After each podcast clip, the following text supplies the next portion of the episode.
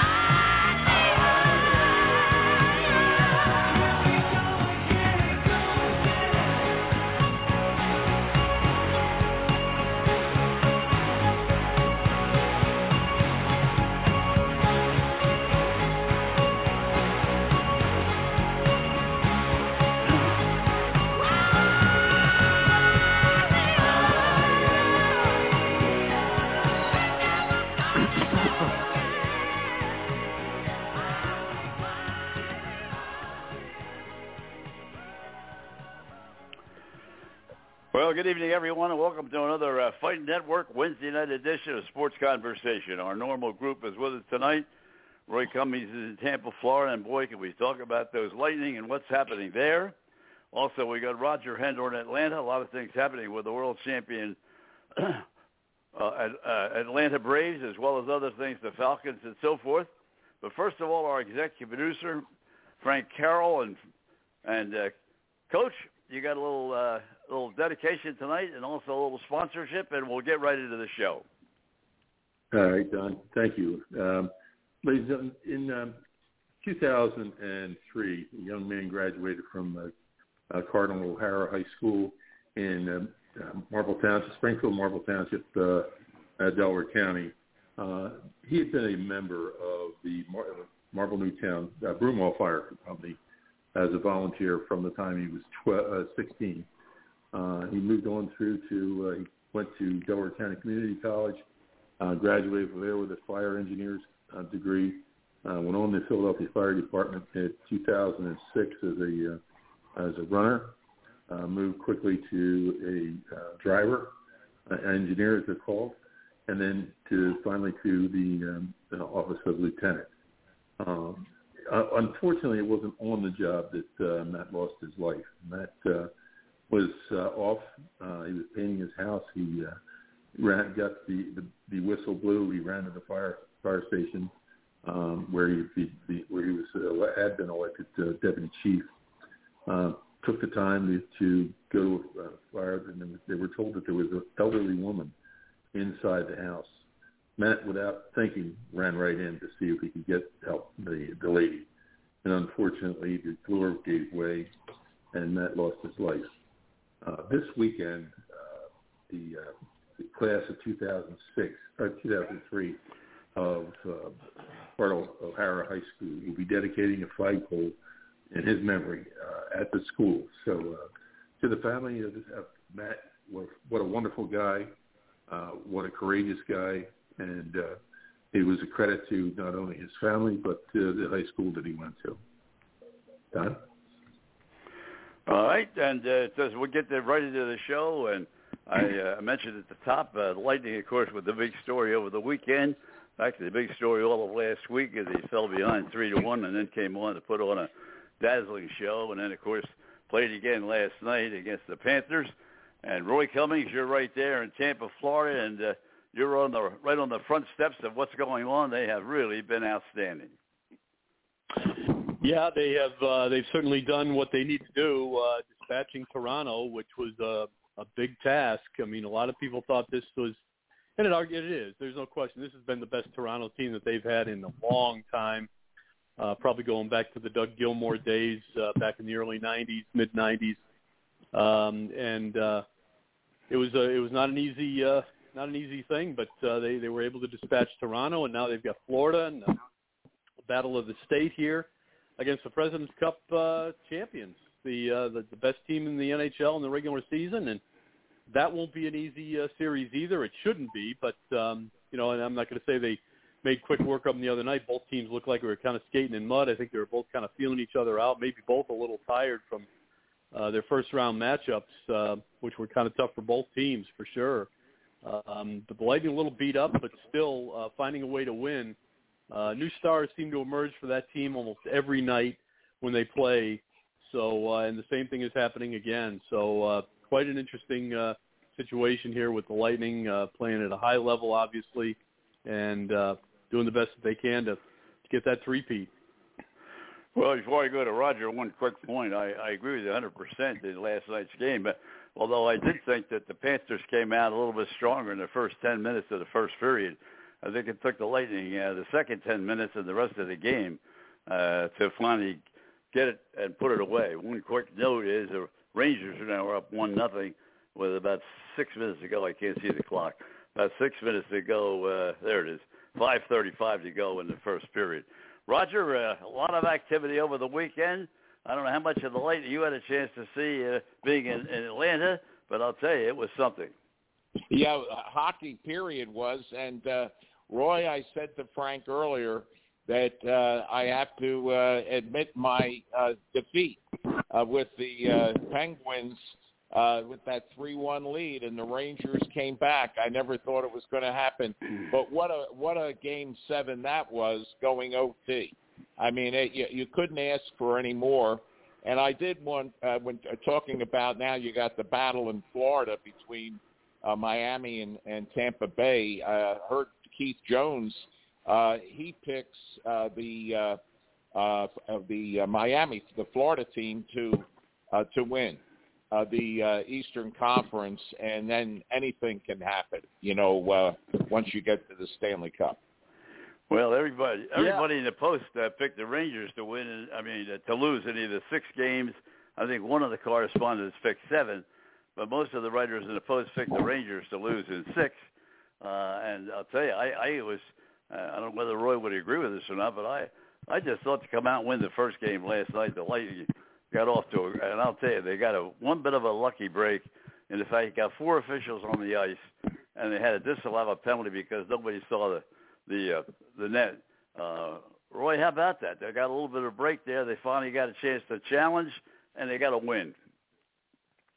Yeah, they did. Uh, look, you know they've got a great uh, video crew uh, led by Nigel Kirwan, who, by the way, Nigel Kirwan, not, very well known. Tommy certainly knows him, um, and he would be celebrating him as well. Uh, this, Nigel Kirwan has been with the uh, Lightning since the very beginning. In fact, he started off as a guy who uh, he, he was selling he was selling season ticket packages uh, for the team, but he had a hockey background, or, and and uh, ended up on the coaching staff, believe it or not, and he became the uh, their video uh, guy, and uh, he is the one kind of in charge of finding, seeing those things, uh, those uh, those offsides that um, are very hard to, to detect. And uh, last night he was uh, he was the guy saying, "Hey, that puck hit the net. Uh, you got to challenge that," uh, and they got it done. So yeah, a lot of ways to win hockey games, and um, the Lightning are proving it. Uh, the stars not really coming out just yet for this team, and uh, one of them's missing in Brayden Point, as we mentioned. But Right. and uh, Nikita Kucherov got a got a goal last night, but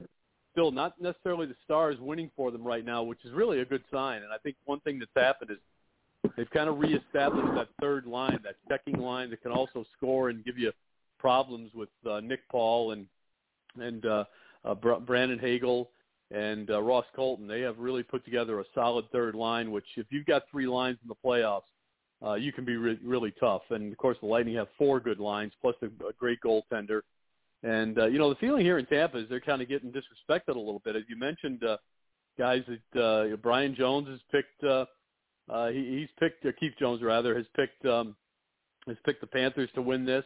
Uh, I don't think he's alone. I think a lot of people think the Panthers, and and you know what, they they were the best team in the league uh, throughout through the course of the regular season. But uh, a lot of people seem to think that it's going to be tough for the Lightning to, to three-peat. It will be tough. Um, it just gets tougher from here because there's no easy teams ahead. Uh, that's for sure, and uh, no matter who they play. Um, but uh, the feeling here in Tampa is they've been disrespected a little bit for a two-time Stanley Cup champion um, that really doesn't, until Brayden Point went down, doesn't really have any injury issues to worry about. So uh, we'll see where it goes. But um, as always, the, the Stanley Cup playoffs, guys, as we know, um, it's it's one of sports' greatest uh, little secrets. It uh, it never disappoints, no matter what. Well, tell you, fellas, I, I, I looked at that replay last night, and I, I'm, getting old. My eyes aren't as good as they used to be, but I'll tell you, I, I, the, the four officials didn't see it, and they showed video replays of it at least eight times, I think, and I still couldn't tell where they hit the net. Now, maybe you could, but I, I just couldn't. Uh, Roger? Well, yeah, I'm I'm with you because uh, everything uh, I saw I couldn't uh, tell, and uh, like you said, uh, Don, you have four officials out there, and uh, you know what are you going to do? I mean, if uh, they they don't uh, take action and they don't see it, uh, that's it. A- Anytime, any game. Well, what of course, happened, the guys, was um, You you're not changed them. alone. I mean, th- it, it has nothing to do with your eyesight. It, it was hard to detect, to detect, but what happened was uh, the puck went above the glass. It got deflected uh, at, right at the goal, you know, by the goalie, and went above the glass, and people could see it go above the glass, and then it fell flat. So you clearly knew that it, it hit something behind the glass, uh, and then came back into play. So that was how they knew it was the way it was actually the way the puck fell um, after it uh, after it went up in the air. Uh, the way it came down was how they determined really whether that it had hit because the, the the spot in the net where the puck hit was out of the range of um, of the cameras. So uh, uh, it was very hard to tell, but uh, it, it, they they got the call right. There's no doubt about that. Roger, the other thing you chatted about the uh, the Ranger game, and of course the way they came back and, and won in overtime. That was a, a terrific That was a game great as well. Absolutely. And uh, you know, uh, what what a great weekend to uh, to to watch hockey. I mean, it's just uh, every game.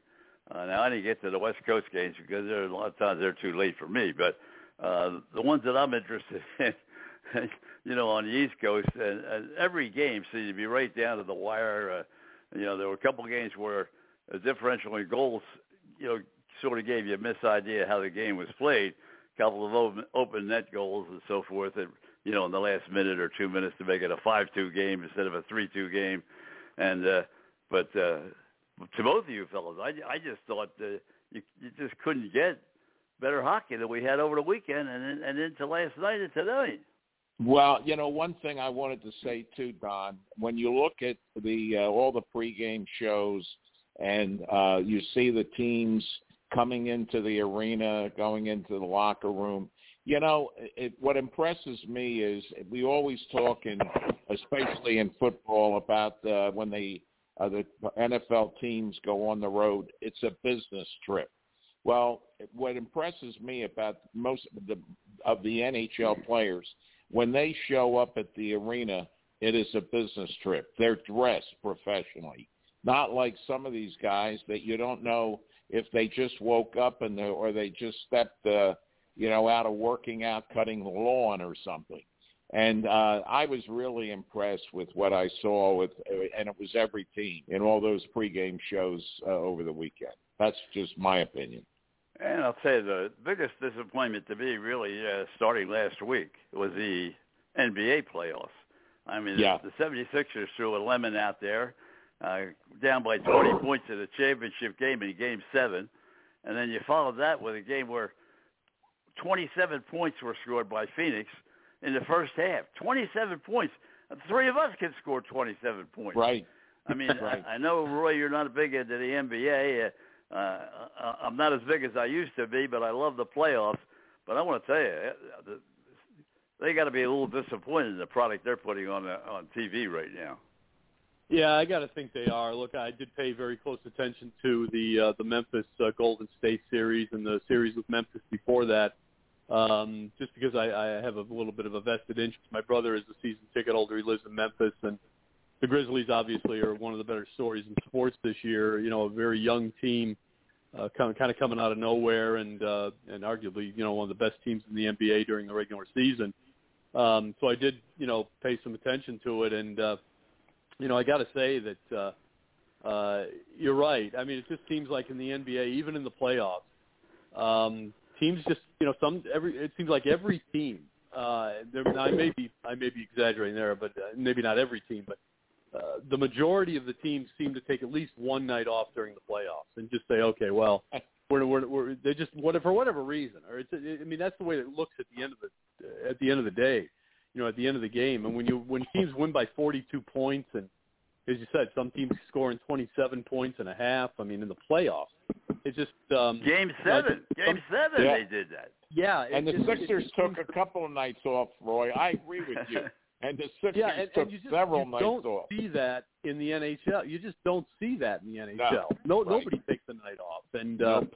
It just seems like sometimes. And and the other thing about the NBA is, you know, they've got plenty of time between games. I mean, they'll go Yes, three, four nights between games sometimes. that's right. So it's not Yep. like these guys are, uh, you know, they're they're really tired or anything. But uh, no, I've I've always noticed that that if for whatever reason if the the NBA until you really get down to the finals, maybe the semis and and then the uh, and then the finals, the intensity level just isn't consistent. Uh, whereas with the NHL, uh, a first round series with a one seed versus an eight, uh, the intensity level is is at the max for everybody, and it's why uh, I think you have so many upsets in the NHL and why it's so hard to predict. You know, uh, uh, predictions are great, but um, they don't really mean much because I'll tell you what, anybody could win. And uh, uh, you know, you say that uh, looks like some most people have the Rangers losing in six. Well, that could very well happen. I would say that Carolina's probably the better team right now.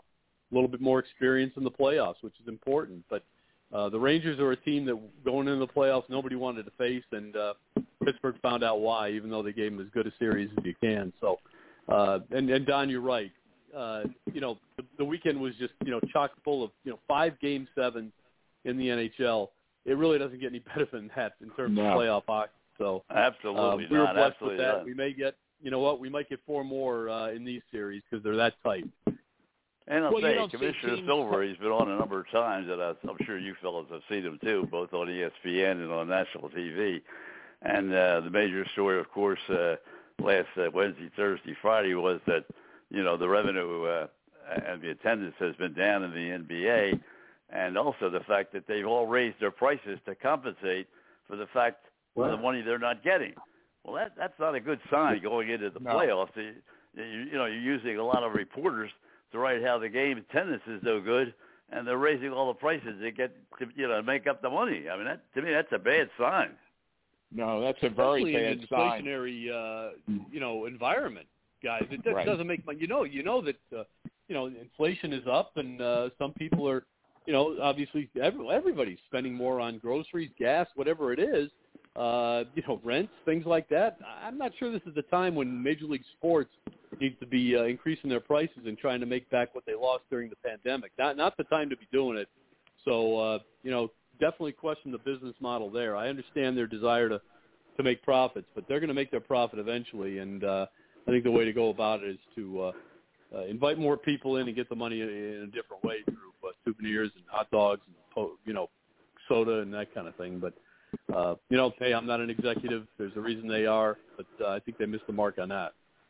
Well, yeah, we'll, I we'll talk. I, we'll I heard. Uh, go I ahead, heard Roger. Bob Ryan uh, uh, the other day, guys, uh, on um, uh, Mad Dog, Chris Russo's show, uh, and it was interesting. Uh, you know, if the Warriors and the Celtics meet in the championship series, do you realize that will be the first time that those two teams have met since it was the Philadelphia Warriors? Of course, you didn't have, you know, the divisions, uh, conferences set up in those days. The, the Philadelphia Warriors with Wilt and uh, the uh, that team back in um, uh, that would have been like uh, the 1959-60, I think. Tom Meschery, because Right. as I remember, Don, if Tom Meschery hits that jump shot, the Sixer, the uh, Warriors would have knocked the uh, Celtics off the perch, and that would have stopped their winning streak. Yeah, they had their shots right on through, and for some reason, even L.A. had their shots against them. But the, somehow Red Auerbach always seemed to find a way to win. Uh, he had players that uh, you talk. We talked about the way the NBA is right now. I mean, I don't think you could look at one player on the Celtic team, and I mean, I broadcasted games for ten years. I don't think you could find one player that threw the talent that didn't give you 110 percent in every single game. Well, that's what was great about the NBA, and of course, that's before your time, uh, Roy.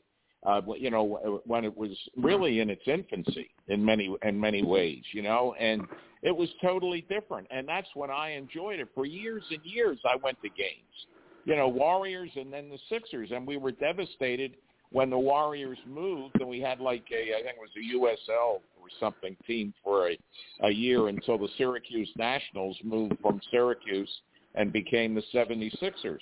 But but the NBA today, I can't handle. I mean, Don, you you like it. You can handle the playoffs. I can't even do that. The only thing I like is Charles Barkley because he's uh, candid and honest, and he's uh, calls it like it is. As far as guys taking it, uh, taking not only teams but individuals taking time off during a, the uh, during yeah, the game. He, he had to take the heat the other night when the Phoenix was playing Game Seven, and uh, you know he lives in even though he still lives in Philadelphia a lot of the time. Uh, primarily, he lives out in Arizona, and uh, you know he uh, he thought that Phoenix was going to really put on a great show, and he really had to eat some crow uh, at halftime, and then of course when the game was over. But one other thing I'd just like to throw in because we're talking about all different things. Uh, not spend a lot of time talking about golf, but the major story in the papers today, the New York Post especially, was uh, first time they've it in Oklahoma City. It, uh, you know, they moved the tournament there because it was supposed to be uh, at uh, Donald Trump's uh, course in New Jersey, but because of the difficulty, uh, they canceled him out and moved it out to uh, to Oklahoma. And uh, but the, the interesting was uh, and the big story today, other than the fact that Tiger is in much better shape than he was uh, for the Masters, uh, was the fact that soda, soda, soda cost you eighteen dollars at the PGA, Oh and the players, the players were saying, "I can't believe it! You're trying to get people to come in to watch the tournament, and you're charging eighteen dollars for a soda." Unbelievable. Boy, oh boy, that's nuts. That's crazy. Man, oh man. Yeah, that's no wonder that's a story. Eighteen dollars for a soda. That must be, that better be at least a gallon of soda, and it must be un, it better be unlimited uh, refills. Oh, That better, that better be the big gulp, right? At uh, at Seven Eleven. Right. I'll tell you, Well, you Thomas. know- you Thomas know, was the one that that- was the most outspoken. He said, "How can you, how can you expect people to come in here and pay the money to see a tournament and then have to pay eighteen dollars for a drink. Well, you know, that's a Yeah. perfect example about why the Masters is so well received and, and uh, respected. Because all of the concession prices are realistic. The, the uh, treatment of the fans is great. You know, and that's what you need to have in a tournament like this, especially because Oklahoma City got it as a default city. Okay, it wasn't like you said, Don. It wasn't supposed to be there.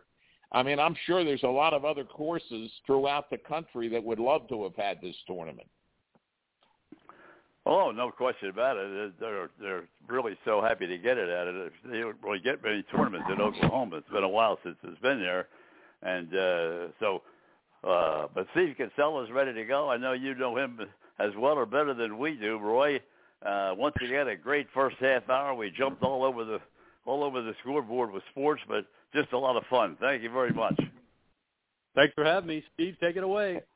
Hey, Roy, Thanks, have a great uh, week. Take care. Thanks a lot as always. Great. Thanks, guys. Appreciate it. All right, Steve Kinsella, we're going to let you get started here today because I've been waiting for you all day. I, I you know, I, I love it. I love it when you come on because I think America is finally starting. At least let me put it this way: in my view, America is finally learning that the game that we saw in the '60s and '70s, and even into the '80s, they're stealing bases, they're hitting runs, they're hitting to the opposite field, they're trying to play the game the way it should be played. Now, if I could have, if I could have seven, not eight, seven Jeff McNeils on my team, I would play anybody in baseball 162 games, and I'd beat them by 10. Go ahead. Well, Yeah, that's that. I'm glad you're enjoying it. Baseball's been a snore fest. I think they finally got rid of that slog ball, and we can go back to what's what's entertaining the fans because chick. Yeah, I mean, that's ball another thing I wanted to bring the up. To, uh, uh, the next sentence was, I think they're giving us a little bit of a job in baseball. I think they're mixing the balls up. I don't think they're all the same balls because some of them go out No, of the ballpark big time, and some of them just make it to the fence. I think they're rotating balls. Now, I may be 100% wrong, but I watch a lot of games, and I watch a lot of balls hit, and they don't all go out. Sometimes they go way out, like last night with Judge. Sometimes they just get to the fence. Yeah, you know, we, you know, like Eric Chavez of the Mets had said, we have data now that shows what balls should be going out and have gone out. Major League Baseball toyed with the game to try to, you know, get it back to the 70s and 80s, what I call snore ball. And uh, what you enjoy, I understand that. I call it a boring game.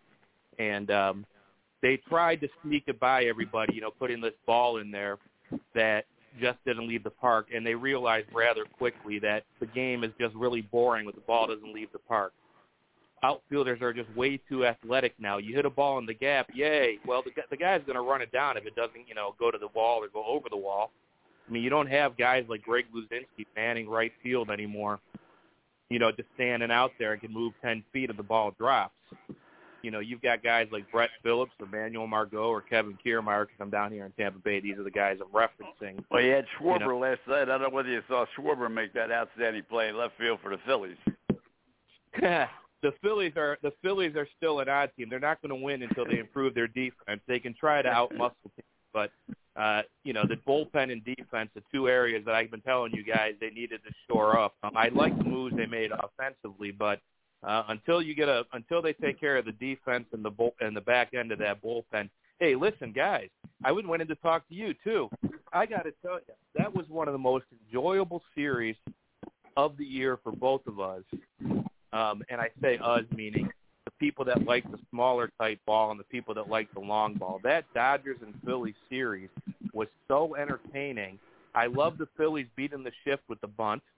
Um, you know, the Dodgers had no defense against it. Um, I did not like uh, Knebel blowing the game. And, you know, I wanted to Neither neither game- did I. yeah, but come on, that was an entertaining. That was an entertaining four game series. Now, I listen to it when I go to bed. I usually have the Dodgers on the radio on the on the uh, audio broadcast. So I listened to three games and I watched the fourth game, and uh, that to me was one of the more entertaining series of the year. Roger? I agree. No, I agree totally. And uh, let me make one correction, Steve. Greg Luzinski played left field, not right field. Ah, I'm sorry. I was I was a little young. I'm sorry.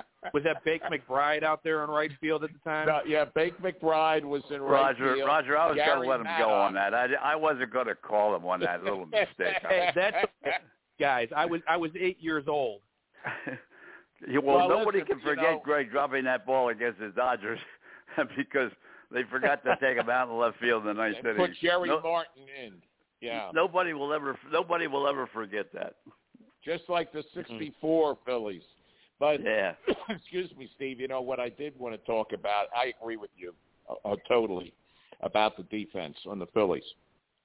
And the other thing is now uh, with uh, uh, Harper out, and I mean uh, supposedly he's going to come back and I think be able to DH, but it, that that may be for two months, and that hurts them in uh, right field. The, the other thing that I am hoping is uh, that uh, Mickey Moniak, uh, who was really Mhm. starting to develop, you know, after Mhm. all these years, uh, that uh, and then he gets uh, hit on the wrist and uh, breaks his wrist on that pitch.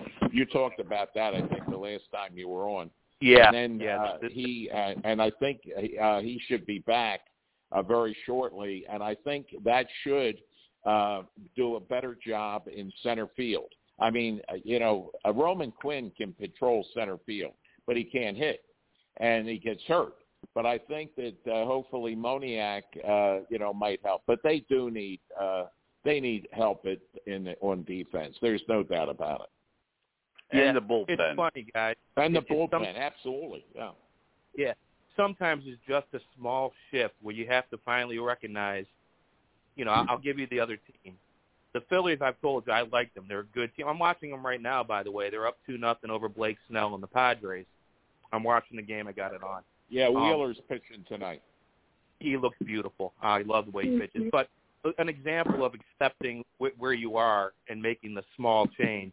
The Yankees this offseason, they could not return Gary Sanchez and Gleyber Torres at short. Uh, now, that's not the reason that they're playing lights out baseball right now. I'm not going to say that's the reason. But Gary Sanchez is just an absolute horrible catcher when it comes to calling the game, blocking balls in the dirt, and keeping the momentum going for your pitcher or controlling the running game. And whatever happened to Gleyber Torres, guys, it's the biggest mystery around. His bat went away, and so did his mobility at shortstop. And the Yankees recognized this. Uh, they went out there and got Kiner Falafa and Josh Donaldson, and you know they they replaced uh, Gary Sanchez. Now you lose some power and some offense uh, from the position, but that team is much better off now by taking care of those two little things. And then you say Mickey Moniak may be a big big boost. Now I'm hoping Bryce Harper's back in the next day or two. I know he won't be in the outfield. Um, Yeah, you know, he I missed the think last I game of the think tomorrow. Well, he Yeah, got the I think shot yesterday. tomorrow. He got the I'm shot sorry? yesterday. What was that, Don? He got the shot in the elbow yesterday. Yeah, he got the yeah. Well, he got the shot. I think uh when they were on the West Coast. I think it was Sunday. Yeah.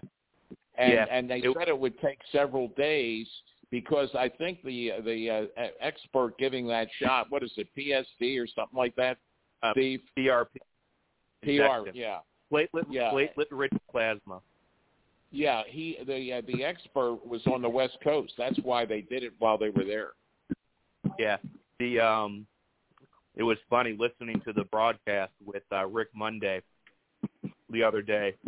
You know, he- they were doing the they were doing the game 4 of the Dodgers in the broadcast and Monday said, "Yeah, Bryce Harper's out of the lineup today. He was getting his PRP injection. He said he's trying to get an address to send him a get well basket and thank him for missing the game."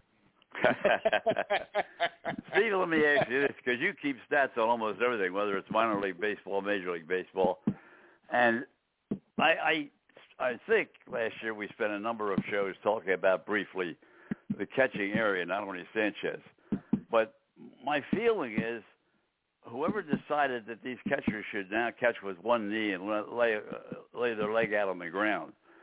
I mean, I don't understand how you could expect your catcher to have that kind of mobility and not get the number of pass balls that we saw all of last year. Not just Sanchez, but all of baseball last year.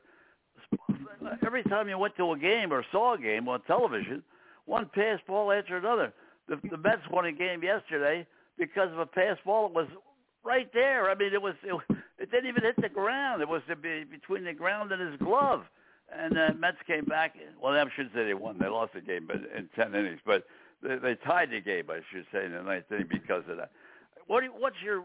Have you any numbers or anything about these guys that are catching with one leg down on the ground? Yeah, Molina I can does tell you too, right, right, now from from a, a Molina does conversation. that. Yeah, I, I I can tell you. Well, Molina does it because he's a little bit older now, um, and, and it, it, he's trying to save his knees for the year. But I just had a conversation with an umpire, um, uh, you know, and we were talking about this exact topic. And the couple things he had pointed out was umpires are tired of getting hit. It's uh, it's more than just the knee being down. They're tired of getting hit. Every game they're getting hit Right. um, by a ball. And one thing is where the knee goes down and the leg back. That's where the umpire used to like to put their one leg under the catcher. So uh, you you are right. It is annoying. What it is, what what has happened is if you have a catcher that has a decent enough bat and you're trying to keep them behind the plate, they have to catch with the one leg down. They can't go into the standard catching position, or you're just going to be dead. The, the catcher's going to be dead. He's not going to steal strikes. He's not going to be able to control the running game. Um, he's out of his element. And if you try to move him from behind the plate, then you're going to be, you know, that's a longer process. So to make to kind of balance that out, guys like Gary Sanchez drop the knee down so they can do all the other parts of catching uh, that that pitchers like, and that you know, controlling, helping control the running game. Well, you take away totally their mobility, especially if if there's a left-hand batter up, for instance. Uh, you know, You do they can't move, But they can't move to the left. They can't move to the right. They they can only go one way. Right. But these are catchers that are horrible defensive catchers no matter how they sit. So it, it, let's say you break catching down into three to four components, and you can either be bad in four components or be bad in one component.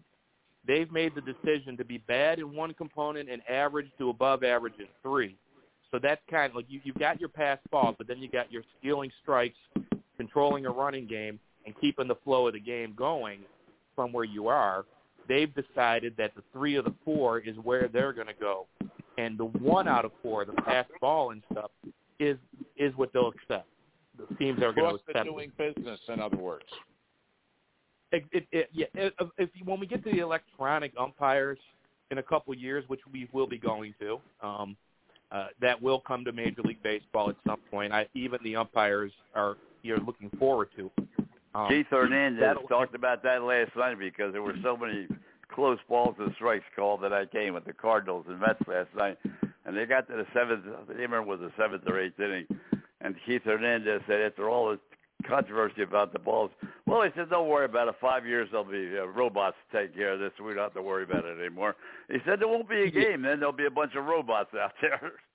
Yeah. Well, the the, the technology has been being used in the minor leagues and tested, and um, from who I've talked to about the you know from the umpire's perspective, um, over the last three years of testing, it's gotten much much better. The umpires are on board. That's the main thing you need to understand, or not you need to understand, but we as fans need to understand is the umpires are on board with this. Uh, the umpires are looking forward to having this um, technology enter the game as long as they're they're not the testing ground.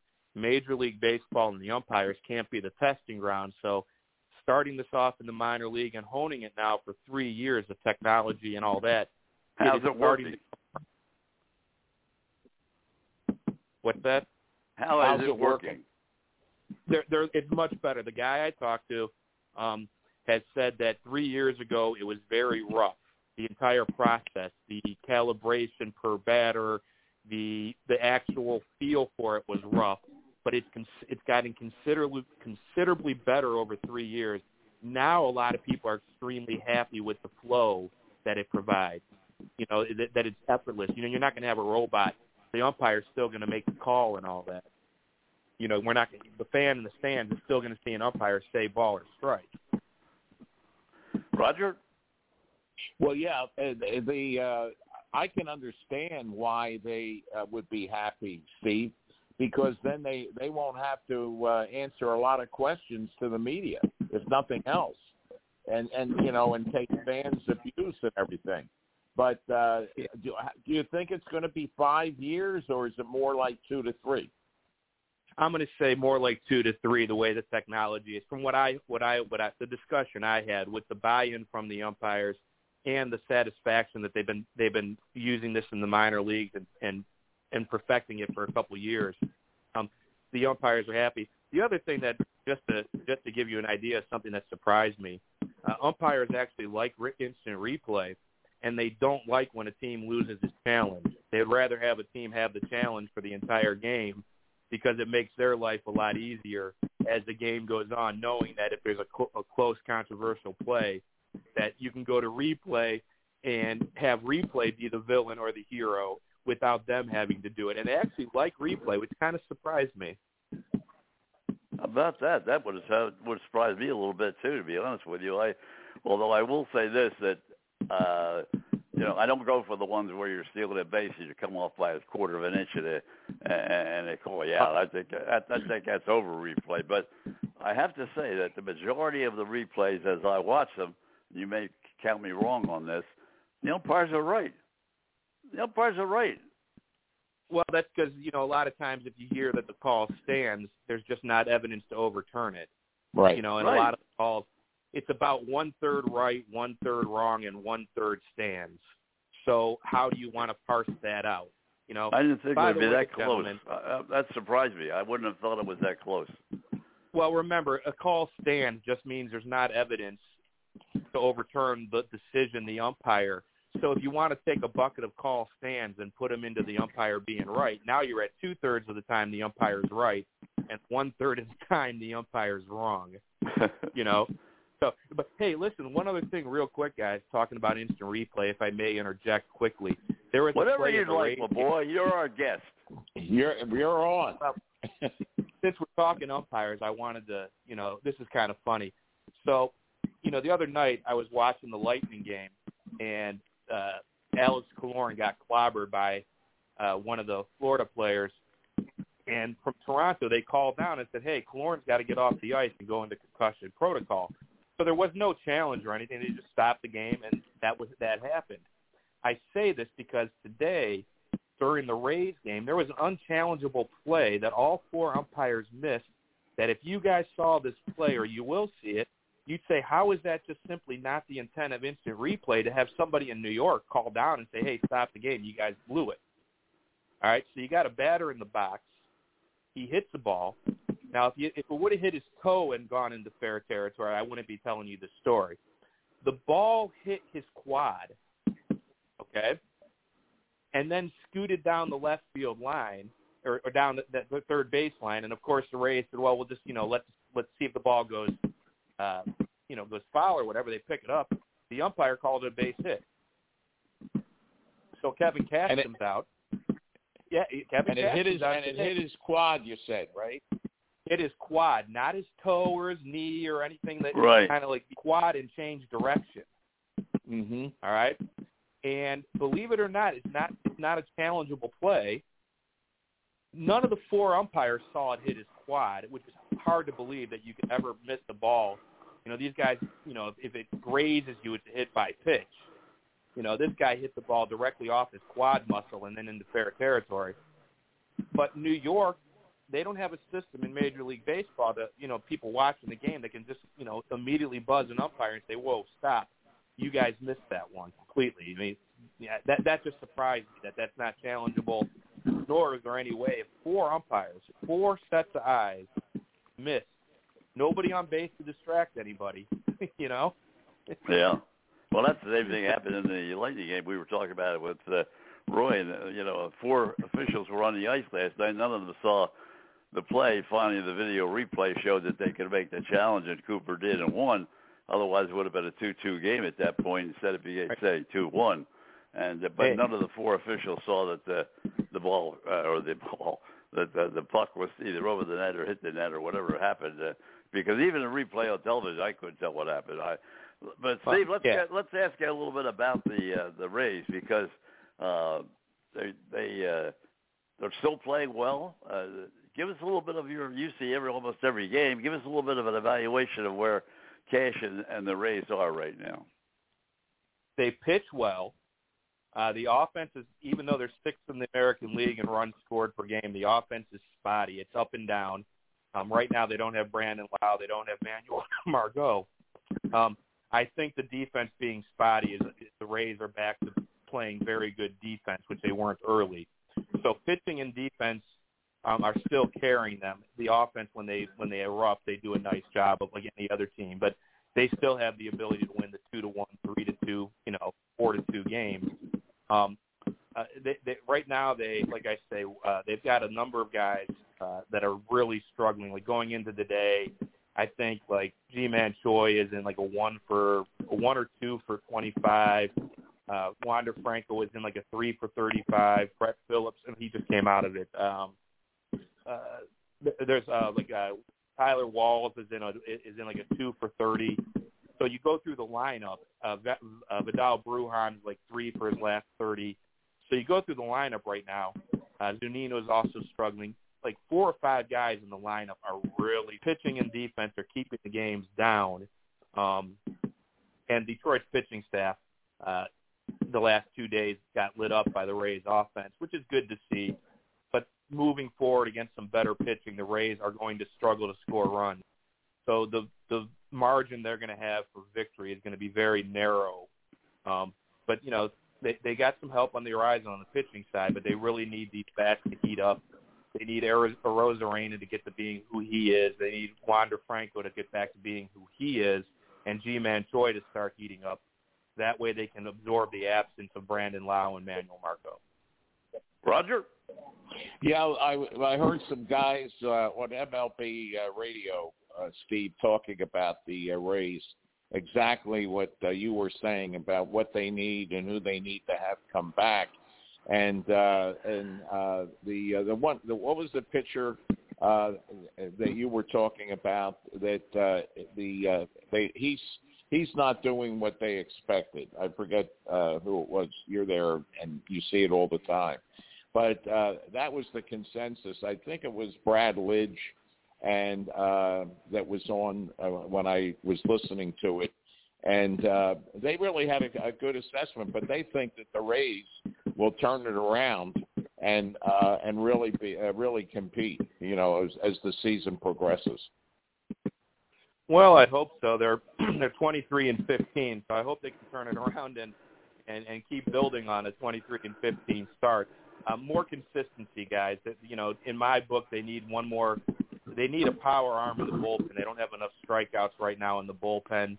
Uh, I would like another starter. Shane Baz is on his way back, and that will help uh, the rotation because they're a little bit thin in the rotation. Um, and of course, they need another big bat they have three things that they can get either off the injury list, return from injury, or the trade deadline at the time. A big right-handed bat will probably be one of the big things that they're looking for near the trade deadline. Um, but those are the, if I was to rank the three that they need, a power arm that can get swing and miss in the bullpen um, would be paramount for me. A big bat would be second, and when you've got uh, you've got uh, Shane Baz coming back, uh, and you've got um, you know six starters right now with Baz coming back. That would be where I would start, and then I would hope that Luis Patiño could come back and either fill in as that big arm in the bullpen or join the rotation at some point. So that's kind of what I'm looking for. And then Yonny Chirinos on the back end of the year, Nick Anderson and Pete Fairbanks are also guys that are, are due back in late June, July. You, you start there's your swing and miss guys in the bullpen. There's your starters.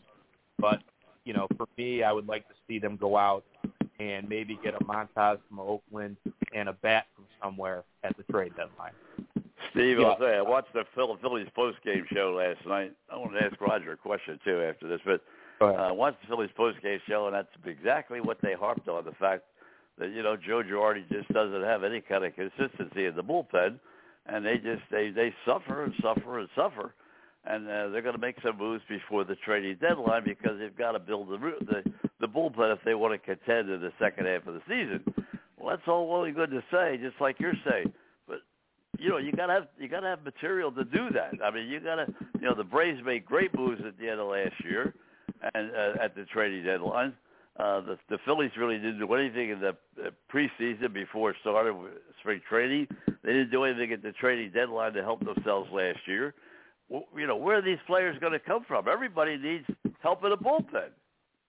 Well, I, I can answer a little bit of that since the Rays seem to do it all the time. You you go and last year the Rays took a guy named Michael Plassmeyer who was like a um a journey kind of a kind of a not really a prospect uh out of their system, you know, Right. a pitcher. And they went and got Matt Wisler, who's in his second year with the team and is doing a wonderful job um, in that bullpen.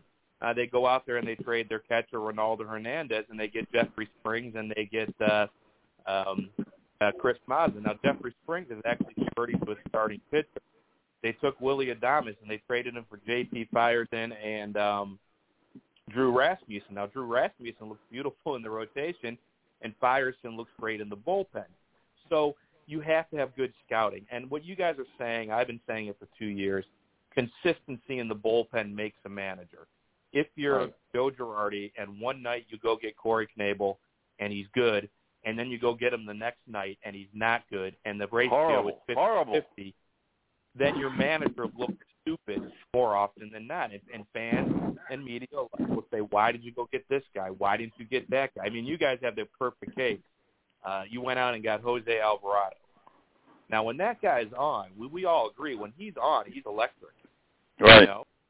But if you can But tell he's me off more than on. If you could tell me which one you're going to get when you go to the bullpen, uh, you know, and that's one of the reasons the Rays moved him. It's one of the reasons they moved Diego Castillo. I mean, look at what the Rays did last year. They took one of their better relievers, Diego Castillo, right? And they traded him for a reliever and a prospect at the deadline while going to try to win a World Series. Well, Well- Alvarado, the last week he came in, didn't get anybody out, and it was all watched- basically at walks on I that watched game. it. It was bad. Yeah, yeah. I mean, you know, uh, he what did he do? The three batters, and uh, Joe had to take him out. I will tell you the the what I hear in Philadelphia, talking to you know people that get to see the, all the games. Don, you get to see them now. They the the consensus is that the team does not have a spark, somebody to light a fuse on that team, and Joe is not doing it you know, and uh, we were talking about it uh, the other day about, uh, well, last week I guess it was about uh, what was it? Billy brought up Don about Bruce Bochy. Okay, you know that uh, they're talking about him replacing Joe, and uh, I I don't think Joe's going to make it through the season. I mean, he's on the last year of the contract. Uh, Well, let me say, Roger, I agree with what Steve just said a minute ago. You know, if you don't, and he's been through two years now, where he absolutely can't even go to the bull. He has to be, a, he has to be have a gun to his head to go to that bullpen. I mean, they can't do anything consistently. And even when they got last year, came all the way back, and it was, you know, the Braves were struggling. They came all the way back, and they got virtually, a, you know, in a, in a tie with with the with the Braves. Then the whole season fell apart. Why? Because they had no bullpen. And Well, they're- rebuilt it this year, Don. You're right. Yeah, but and they didn't rebuild with problems. anything. But where do you like? Your question was, where do you go to That's- get well, that's, that's why I'm guaranteed? asking Steve because he keeps Yeah. the numbers. I don't Sure. keep the numbers. Right. Well, let's Steve, take a look, guys. Let's talk about another manager that was crucified in in Philadelphia for his bullpen management, and San he went to San Francisco. Francisco and rebuilt his bullpen three times already. You know, and it, it, it it's a matter of you you have to be able to go get consistent guys and have a philosophy. And I don't know what the answer is for Philadelphia. I know Dombrowski said, you know, he he used Tampa Bay as an example. We have to find out how an organization like the Rays continues to develop relievers, and we can't. You know, because it's not going out like uh, you know it's not going out like when the Rays a couple years ago went and got Sergio Romo with a five and a half ERA when he was released by the Giants, and he comes to Tampa Bay and he's lights out the rest of the year. You know, you can't really explain that. You know, and, You're and the right Rays, there. you know, and we could bring up more more guys um, in the bullpen. I don't know what the answer is, but the answer is you have to go and have an organizational philosophy and go get guys and somehow uh, maybe have a shorter leash on some of these guys. I feel bad for Girardi. I tell you guys, I watched the Phillies. This is my fourth game in a row or fifth game now of watching the Phillies. Hey, listen, And I'm a Girardi. I'm a Girardi. I know I know Roger's not a Girardi staple, but I am. No, I I, thought he did was. I thought he did a great was, job with the Yankees. I thought, he, I, but he, he's hamstrung. He can't do anything in No, Philadelphia. no, there's more to it than that. I, I listen. I was I was very happy when when the Phillies hired him. Yeah, Ka- Kapler, I can't stand. And uh, I will say what the other thing about Kapler and Klentak that I will never forgive them. They destroyed Kingery, Scott Kingery. They destroyed him mentally and physically by moving him around as a kid, and then they gave him the uh, contract, and they was expected so much. And I was looking at the Lehigh Valley because I follow him and I follow the Phillies farm system. He's hitting 250, and uh, you know he's on a minor league contract. I will never forgive them. That kid had all the potential in the world. You put him at second base, you don't get Jean Segura, and he, you know, he'd probably still be in the big leagues today okay? Because he he got off to a great start, but they moved him around. But I was a Joe Yeah, but Girardi. Segura's a pretty good player, Roger. I mean, I, I I like to have him on my team. He hits 295 to 305, and steals a few bases, plays pretty good defense. they, they, I like him. they didn't need him. They could have gotten somebody else. They uh, signed him as a free agent, I think, or it's a, I don't know if it was a trade. But here's the other thing, Steve, about Joe. They want everybody wants him out of the binder. All you do is see him in the binder. Okay? Do something on your own mind, you know, your gut feeling. That's what I see Brian Snitker does. I don't see him in a binder with the Braves. That's my my take on it. Brian Snitker is one of the he's one of the most analytically minded guys. He has a he has a tablet. He doesn't use a binder. He has a tablet. Joe uses a binder. He uses a tablet. Yeah, but I don't see him on a tablet.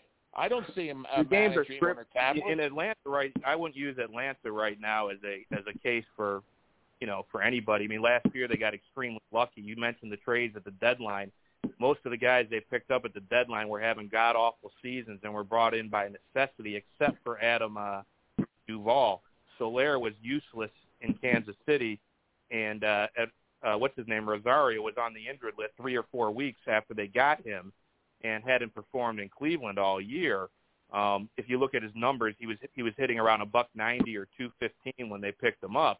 Um, you know, Atlanta got you know they they got the ultimate luck. They got hot They at the do. right time. I they did agree a with that. they did a like 1997 Cleveland Indians who were like won 87 games and ended up in Game Seven of the World Series somehow. Um, and now 2017 Philadelphia Eagles in the Super Bowl. there, hey, Same there you go.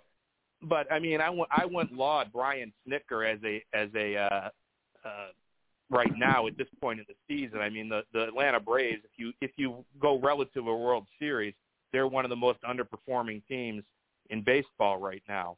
No if Oh, they use are. the pinnacle, Yeah, they if are. you use the pinnacle of the World Series. But um, I get what you guys are saying. I, I made a comment on another radio show recently that, um, you know, and I'm just going to give you guys a, a little bit of honesty. I did put Joe Girardi on the hot seat if Philadelphia doesn't show some signs of life.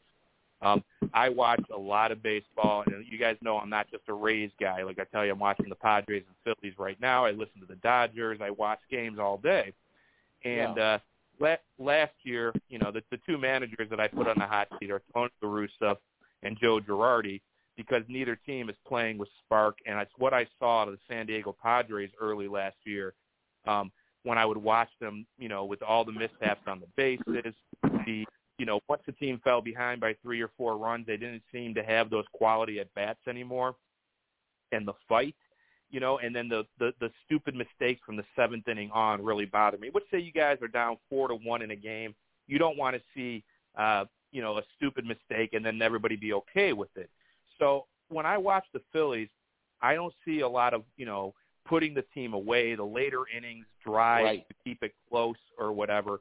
And I said, you know, I don't know if I want to blame Joe Girardi on it, but you have to blame somebody for it.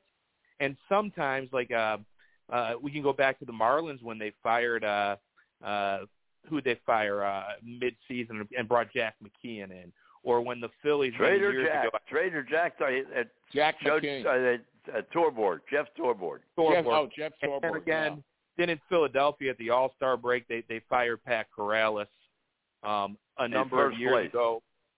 Yeah, and then a number of years ago, also down the stretch, um, the Brewers fired their manager the year they got CC Sabathia in 2008. In the middle of a pennant race in September, they canned their manager.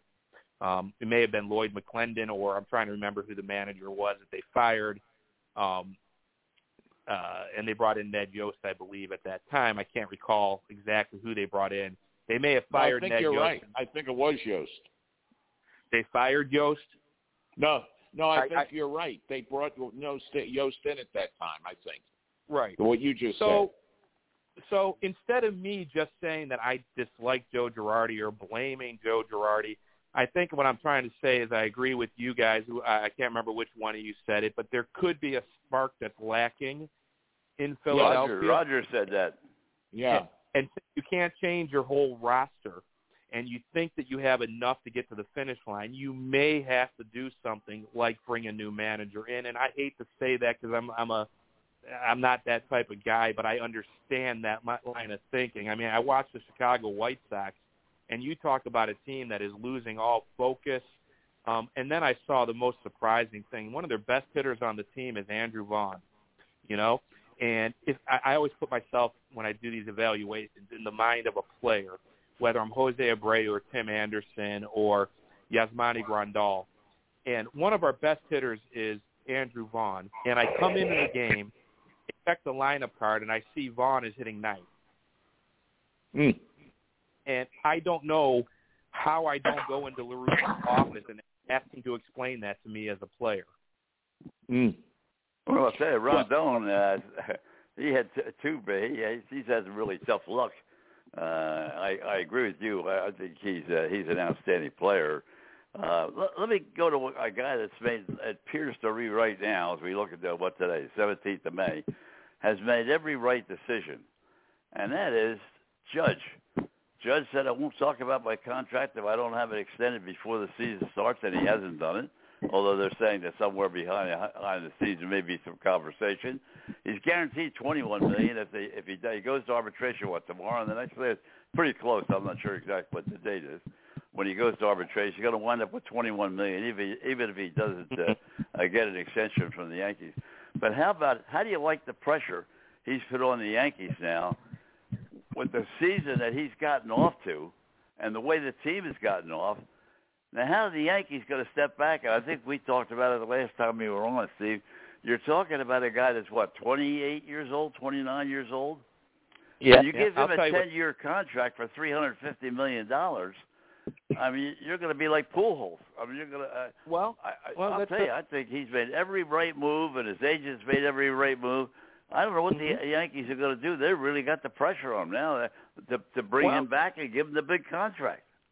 Well, I'm gonna I'm gonna dispute this with you that that Aaron Judge has made all the right moves because he has, and I'll agree with that.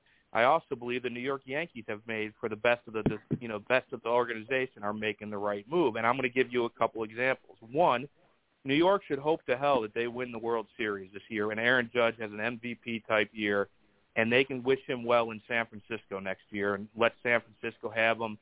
Uh, you know, he's a California guy about an hour north or uh, about an hour away from San Francisco. They've got plenty of money. They don't have any big contract players. Let them give him the big contract. That's what I'm telling you right now. What New York needs to do is continue to say to themselves, we're not going to have Albert Pujols. Now, listen to these guys. Albert Pujols had a monster year with St. Louis. They won the World Series. They held the line at a seven-year deal both the Marlins and the Angels exceeded the seven-year deal, and the Angels said, you know what, you are one of our Sam Usual type players. Thank you for your service. We'll see you later. The Cardinals said, see you. They reinvest the money they would have put into Pujols, into other avenues, and they did And they brought fine. him back for his swan song for the last year to let him, uh, you know, enjoy being at uh, Busch Memorial Stadium, enjoy being in St. Louis, enjoy the Cardinal uniform. And when he goes to the Hall of Fame, he's going to wear a Cardinal uniform. Yes. Then we've got another example would be, and it has, you know, and again, this is going to go to the Braves, and it doesn't work out right now because they're not doing what they did last year. I, I'll give you that. But they won a World Series with Freddie Freeman. Freddie Right. Freeman had a year almost identical to Albert Pujols at the same age. Now we can argue if Pujols is really the age he says he is. I'll give you that as well. But on on on paper, statistically, they were both the same age. They both won the World Series. The Atlanta Braves said, "Hey, Freddie, here's a contract offer for you. This is about where we're going to go." Six And- years. yeah, it wasn't in where he wanted it to be. So the the Braves said, okay, that that's what you want to do. Great. We went and they traded for Matt Olson and they gave him the extension. They got the last two years of Arby and the rest of his career for a comparable player. Now Freeman's one of my favorite players and is going to have success for a couple of years in uh, L.A. Who can afford to pay him, and if, even if he tails off like Pujols, it won't affect the Dodgers. The Braves, meantime, are going to have to deal with Ozzie Albies. They're going to have to deal with uh, Ian Anderson. Uh, eventually, going to have to deal with Mike Soroka. Eventually, they're going to have to redo that deal to uh, Ronald Acuna. They have expenses that they're going to have to take care of. Austin Riley. Uh, they have a number of. They they have to look at a bigger picture with less revenue than the Yankees. Meanwhile, the Yankees, what they need to do is take that money that was earmarked for Aaron Judge and invest it as widely wisely as they can in the free agent market. You may not get Aaron Judge performance replicated, but you can certainly do well with it. Now, if Aaron Judge wants to retire a Yankee and wants to work out a deal that works well for both sides, great. This is a situation where I think both sides have made in the shade. You're right. His agent is doing it perfectly. I, I Well, don't disagree. I, don't disagree. No, I don't either. I don't either. And and that's what I was going to bring up the Freddie Freeman situation, Steve, because you you hit the nail on the head. The the Braves offered a six, and he got a seven, correct, with the Dodgers. Uh, something. Yeah, yes. Yeah, and uh, but I I and I think the Braves made a smart move, uh, but you know he's having he's having a little bit of trouble. But you know the uh, but you know that'll that'll I think it'll straighten out in the long run. Uh, but they have a lot a lot of changes uh, or a lot of decisions to make. The Braves do, but I think they do have some good guys that uh, are at Gwinnett that they can uh, bring up. So we'll see. Hey, Well, did you they guys got a lot see- of talent. The Braves got a lot of talent. I, you know, they may be under 500 right now, or right at 500. I don't have the paper in front of me, but uh, they're going to be there before it's over. I, I, I I really believe it. I just, I, they got too many good players just to be playing the way they're playing right now. Yeah, they got Acuna back, and that Spencer Strider is something else in that bullpen if they can extend him out and more in the higher leverage. But did you guys see who had the second seven-year offer at almost the same money uh, for Freddie Freeman, and it wasn't the Braves? No, who was that? Tampa Bay Rays. Oh, I, I did. Yeah, I did see that. that uh, I, I do remember now that you said that because everybody sort of wondered a little bit. Said, you know, the Rays haven't spent that kind of money, and all of a sudden they're in the hunt for him. I, uh, you're you're exactly right. That was a little bit of a surprise. Well, he's a Yeah, West Coast guy. What he lives in, uh, his family's in Orange County, uh, I think. So Yeah. I think that's what it was. You know, he went he went Yeah. back to L.A. or went to L.A. Yeah. to be closer to home. You know, Yeah, you talked you're about right. uh, you talked about the Dodgers, Steve, and uh, Yeah. uh, I'm I'm I'm really disappointed. I, I saw the all the Philly games as you did. They're awful late at night, but I saw them, and uh, I'll tell you, I, I and I saw them again last night. Um, I I don't know. They just don't look to me like they're uh, you know they're fortunate. Turner got the home run yesterday, and who else? I forget their back-to-back home runs. I forget who it was, but anyway. I, I, they just haven't didn't impress me in that Philly series at all. Yeah, that was a tough series for them in the bullpen and a few other things, but Every They- place. they- they've got some guys that got off to some really slow starts and haven't, you know, the pitching side, the starting pitching's been fantastic. They lead the league in everything. I mean, let's just, they're basically the best pitching staff right. in almost everything. They had a rough week, um, which which is going to happen. But you know, uh, Freddie Freeman's got like a 19 game on base streak, so he's been doing fine. But Mookie Betts got off to an absolutely horrible start. He Oh, woke up terrible. yeah, he woke up in the Philly series, but he got off to an absolutely horrible start. Max Muncy, okay, the guy can walk. He's got like 28 walks, but he can't hit. Justin Turner hasn't been hitting. You know, uh, you saw Trea Turner's home run. That was his first home run in almost a month.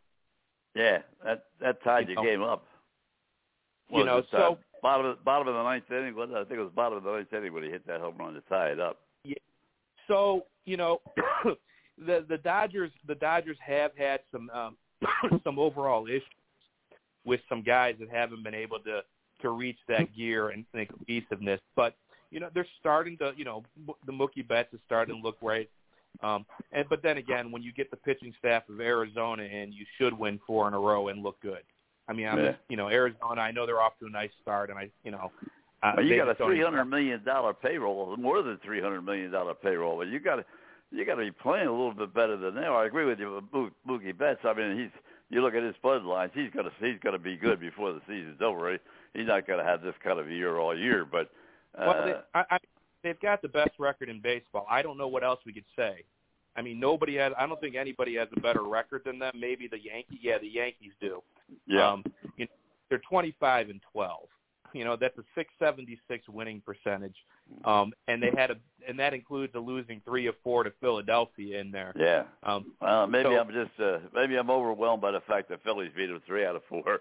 I don't know. hey, no, I- again, that was one of my favorite series to listen to um, on the year. That was a lot of fun, man. That was a. Uh, I wish the Phillies could play, you know, with that intensity every night. You know, Right. And then Sunday, you know, they have the uh the letdown. I mean, you know, because of the bullpen. I'll tell you, talking about bullpens, that I watched the uh the Braves and and the Brewers. I got to tell you, that Josh Hader is unbelievable. he's something, isn't he? he is unbelievable. Yeah. Milwaukee is a pitching factory. You know, if you look at their entire staff as they bring them up, like Corbin Burnes and Eric Lauer and Josh Hader and Devin Williams, the list just goes on. Whether you're a reliever or a starter, they usually start you in the bullpen and then they out as you as you progress. You know, um, but that's a very nice Milwaukee team, and you're right. Josh Hader is somebody, man. Uh, he's going to make some money coming up soon. So I don't know what Milwaukee's going to do. You know, they usually don't convert. They usually don't spend a ton of money on the ninth inning. Right. But I'll tell you, they're winning games, and he came in, it was that one nothing uh, game the other night, and I, I'll tell you what, he comes in. I mean, he just blows you away. One, two, three. I mean, you know, no finesse or anything. Just it, yeah, it, the it, it reminds me of some of the uh, the guys that we saw, you know, in years past that would come in and and throw a lot of heat. But uh, what I I don't think he's been scored on uh, hardly at all this year. I, I mean, I don't have the statistics in front of me, but uh, I'll tell you, Don, have you seen him with the Brewers? Have I seen them? Not. I haven't Yeah. seen a lot of them. I've seen maybe two or three games. Okay, he, I mean, he just is phenomenal. I mean, when you talk. That's the guy every every team would love to have as the closer. Oh yeah, oh yeah, and or in the seventh or eighth inning, which which Counsell will go get him. You get you get a couple guys on with an out in the seventh inning. You, Josh Hader might be coming out of that bullpen to get you, and and uh, Craig Counsell will worry about the eighth and ninth inning later with Devin Williams. But uh, I do have another question for you, gentlemen. If you want to take a stab at it, I don't want to go on too long, but I am interested in No, something. go ahead. Um, since I watch a lot of baseball, I've got my questions I always have. But is there anybody you're really concerned about that may have seen their best years and they're done? Like I'll give you an example of who I'm thinking of, um, and then if you guys can pair it off of that. But Nelson Cruz, you know, I mean, did the did the candle finally go out on him, or is he just having a slow start? Um, he looks absolutely horrible. Even though he's got 20 RBI, he can still he's still an RBI machine but he looks horrible at the plate. Do you guys see any pitcher hitters that you really are concerned with after a slow start, like a Carlos Santana or anybody like that? Well, go ahead, well, Roger. Schwarber is is not hitting for average. Two oh two. He's hitting. Yeah, yeah, and I mean he's hit the, what uh, nine home runs, I think. But uh, you know, I worry about that. You know, when you're not uh, you're you're hitting a home run or nothing. Okay, I I worry about that. Mm-hmm. Well, Who was I that you think men- Who did you, who did you mention? Schwarber. Schwarber. Uh, he, yeah, he he must have heard you. He just singled up the middle. I mean, honest to God, he just right here. I'm watching the replay, right up the middle off the mound. There's a single. But anyway, yeah, so he's he's got he's gotten off to a very very. I mean, he's hit a few start. home runs, but he's Yeah. got off to a very poor start. And as we said earlier in the uh, in the program, not just because of last night's miscue in the outfield, which can happen to anybody, but uh, he, he's not an outfielder. Let's face it. I mean, he's uh, he's he's going to be a liability in the field ninety percent of the time. But uh, he he's going to hit the long ball for you, and if he can hit some kind of with some kind of consistency around 265, 270, uh, they got themselves a real find. If he continues the season hitting 202, 205 with a few home runs, then they got themselves a mediocre player. all right. What do you think, Steve, about him? Um, I think there's more there's more to his game than just home runs, and I think you know I, I remember with him with the Cubs. um, he's an overall he's a baseball player. We should see better times from him. He's never, to me, he's never been the all or nothing hitter. Um, you know, I don't mind. You could have, you know, if he had a good glove, like let's just say he was like a Hunter Renfroe with the glove, then you could put up with the 30 homers and low batting average. But with Kyle Schwarber, you've got a bad glove. You can't DH him with with Bryce Harper. It's going to have to be DH. So you Right. can't hide Schwarber on the diamond. So we're not dealing with the same. So he's going to have to hit, like you say. He's going to have to do more. I, I think he. hit I think from- I, I may be 100% incorrect, but last night when I was watching the postgame show and they talked about the bullpen and what uh, the Phillies are going to have to do coming to the trade, I think he's one of the players that uh, you know a lot of clubs would take a shot with because he hits the long ball for them, uh, and uh, maybe not necessarily have to play him in the field. I think he's one of the gems the Phillies have to trade. That's my my personal feeling on that.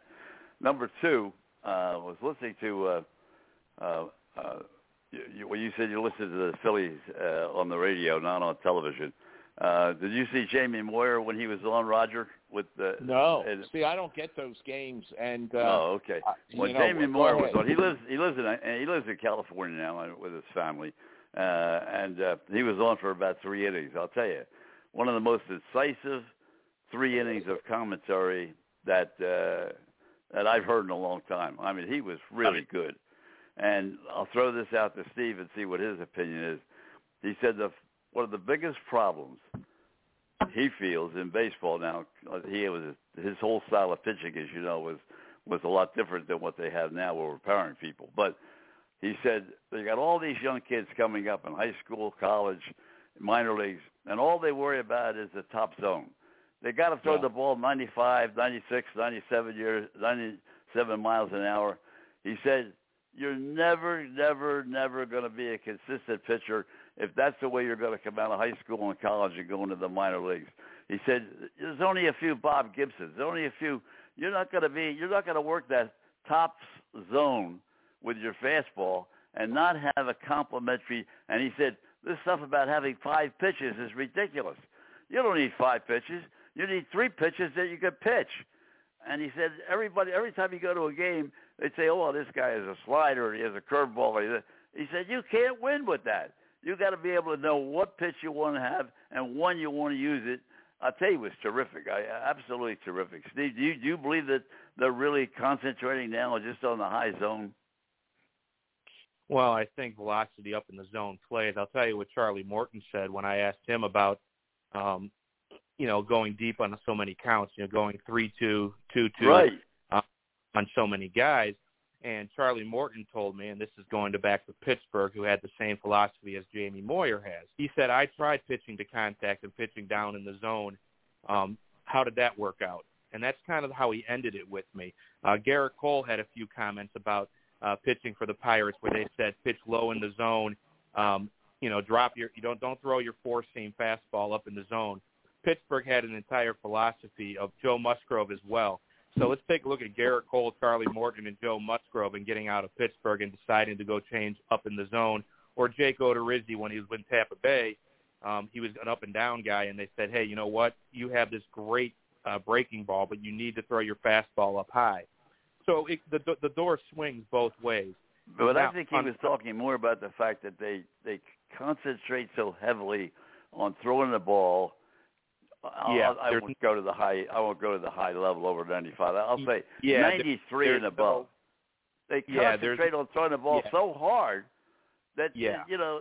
And he said, well, the the, one, the only thing you could use it to justify that is they know when they go out there they only got to go four or five innings, so they can throw anything they want to coming in, uh, to start the game because they're not going to stay in the game.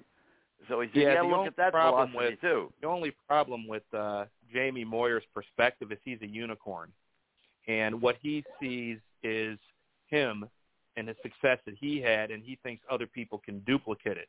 Duplicate it. Now, Mark Right. Was another unicorn. Um, baseball doesn't have that many unicorns. Uh, Ryan Yarbrough is a unicorn. You know, he tries to, you know, uh, he has that you know, low impact, you know, and there's not a lot of extra velocity. He does not throw very hard. About 89 miles an hour uh, will be about the top velocity he throws at. Um, there are some guys that are like Jamie Moyer that are, are like Josh Fleming for the Rays is another guy. Uh, in many in many respects, Marcus Stroman, it doesn't throw that hard. Uh, Kevin Gausman uh, isn't a fastball guy. Um, they're not as slow as Jamie Moyer was, but you know Jamie Moyer is a unicorn, um, and, and so his perspective is a little a little tilted. But his one thing he did say, we saw we see it in Blake Snell, and I've been saying it for years. Blake Snell throws 97, 98 miles an hour. He has a great slider. He insists on throwing four pitches. He's got a, a slider. He's got a fastball. He's got a cutter or a curveball, and he's got a changeup. You Right. know, last year they were talking about in the broadcast. Um, from July on, he dumped the changeup. He only threw it 2.7 percent of the time. He had an ERA of around 1.71 and was at 13.1 Ks per nine and was dominant. He comes back today in the first inning. He throws 33 pitches or 34 pitches, and about I think he threw five or six changeups. Now the question is why why does Blake Snell need four pitches? You know, I mean he's got a fastball slider. Just you know, first time through the lineup, lead with the fastball, throw the slider. The second time through, go with the slider, curveball, and mix in a few fastballs and change it up that way. But why do you try to locate four pitches? And I think that's what Jamie Moyer may be alluding to. Some of these guys, they can't even get into a rhythm because they're trying to throw four different pitches. Exactly I, his we fought- point. Exactly Right. his point. And also what you made, the point that you made a little bit earlier was really what he emphasized. The fact that you can't come out there and walk the first guy. You can't every inning the first guy has to be your concentration point. You cannot walk that first guy. You got to stand. Yeah. I don't care whether you're coming in out of the bullpen. I don't care whether you're starting the game. I don't care whether it's a third inning. Your point of concentration has got to be on the first guy coming up because that if you already have one out when the inning goes from that first batter, you're way ahead of the game. Yeah, um, I'll give you the uh, you know from from talking to the Rays enough. I'll give you their pitching philosophy, and you guys will probably agree with it. Their philosophy is it's a race to two strikes.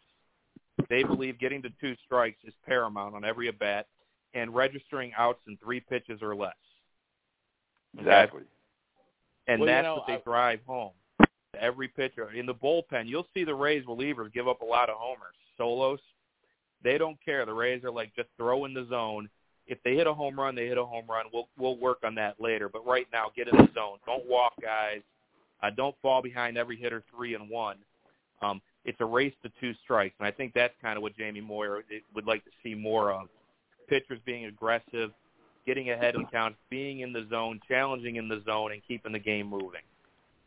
Exactly, exactly, and realize uh, there may be. I think it was in the Mets game last night. I don't know whether it was Keith Hernandez or, or uh, I can't remember who said it, but there are only maybe four or five key points in a ball game.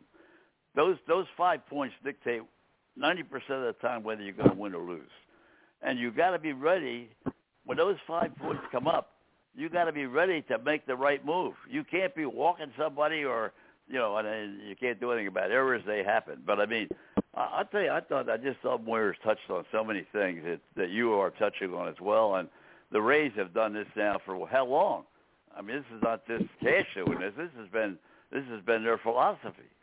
Their philosophy: a race to two strikes, and uh, you know, Kyle Snyder, who took over for Jim Hickey, um, he had all these young pitchers in the minors. He was the pitching coordinator, you know, for, with all these guys uh, coming up through the minors like Blake Right. Snell and Jan Marinos and and all that. And so the philosophy he was teaching has carried on. But it makes sense to me. I watch games, and you know, the one thing you have to get used to if you follow that philosophy is you are going to give up home runs. There's no avoiding it. You know, if, You you, know, got a reliever that No, go ahead. I didn't mean to interrupt, Steve. Oh, that's right. If you got a reliever that throws 96, 97, and you want him to challenge hitters, well, mentally that reliever needs to know that if the hitter beats you, okay, tip your hat to the hitter, get back in the zone. Don't start nibbling around the edges. Get back in the zone and attack, and just have faith in your stuff. Roger, What I we'll let you gonna say- it out with yeah. Steve. Steve, I want to Yeah, tell you, I want to, I want, I first just of all, I just want to say, I want to thank you so much for spending so much time with us tonight because it's always a lot of fun. A lot of times we don't have Oh, enough time great. to really go over so many different things, and uh, it, it's a lot of fun to talk baseball and, and get an idea of your viewpoints from a st- statistical standpoint, uh, philosophy standpoint. Uh, it's, just a lot of fun. Roger, you close it out. Well, yeah, what I was going to say, I, I appreciate it, Steve. We always appreciate uh, you, and and uh, we learn a lot. But I just to follow up with what Don was saying about Jamie Moyer, you know, I you look at the Phillies; they have really developed uh, some broadcasters. Uh, you know, Frandsen uh, moved from the Phillies to uh, uh, the Nationals uh, to do the uh, color on uh, TV and now they got uh, Kevin Stocker, and I think he does a great job. And uh, I think what they've uh, then you talk about Jamie Moyer, they got him for three three innings, and uh, you know they just seem to be developing some uh, really uh, good talent, and that uh, I you know I'd love to hear uh, Brad Lidge as an analyst. You know I think he's great on MLB radio. Uh, what about you, Steve? I love announcers on the radio like you wouldn't believe. Um, they, you know, they bring the game to life. Even when I have my MLB TV at um, at Bat app, I'll go to the radio broadcast for the audio. It, it's a Yeah, that's what I can do. You know, yeah, Yeah. because radio they, I, I, TV they just talk too much. But you're right. Um, but I do have a trivia question for you. I think I'm right on this one. Wait a minute Um, now. Well, you think you're right. You got to be right. Well, you're going to confirm. You guys will confirm if I'm right. All right. Okay. if I'm right, you'll confirm it. I believe Kevin Stocker is still rated as the worst trade the Rays ever made, really? and How I'm almost that? I can look it up. But can you tell me who did the Phillies trade? The Phillies traded Kevin Stocker. I think I'm right to the Devil Rays for a player that became a longtime legend in Philadelphia. And if I'm wrong on this, I'm gonna I'm gonna really look stupid. But I, when I tell you the answer, you'll probably say, "Oh my gosh, that's right," or you'll say, "Steve, you're wrong." I, I I won't say you're stupid either way, but I couldn't tell you who the player was. No, I I'm can't al- either. Here's the way it worked. I'm almost positive that the Rays drafted a player in the expansion draft, and then sent him to Philadelphia for Kevin Stocker, and that player was Bobby Abreu. Oh, Wow. how about that? I'm So, gonna yeah, go back. so go back and look that up. I, I, I Yeah. mean, uh, Abreu was an outstanding player for the Phillies, but I, I don't, didn't know that he went came in for Kevin Stocker. But I'm gonna look it up after we finish the I'm show. pretty sure next time we talk, you can say, Steve, I can't take anything you say at face value anymore because it wasn't. it wasn't. You know, um, and, and you and in my defense, I'll say, guys, I was in college at the time. I wasn't even living in Tampa Bay. I'll come up with a million reasons why I'm, why I'm cloudy on that. Well, I'll say finally. uh, I'll say this. I, I like the fact that you listen to the games on radio. I listen to a lot of the games on XM as well. But uh, if I have, if I'm here like now watching a Ranger game, but I, I watch the game without the sound on most of the time because I don't want to hear what they're talking about anyway. And uh, Yeah. So I, I, I have the TV on. I don't necessarily have the radio on, but I have the TV on. But I have uh, without the sound. Just like I like grew you up see at the listening to the. Tigers on AM 850 and the Indians on uh 1100 with Herb Score, and uh, I'd go back and forth on the radio dial. And every night I go to sleep to one of the two broadcasters, and it's kind of stuck with me my entire life. Is I have to listen to radio broadcasts of baseball because I like the way they describe everything.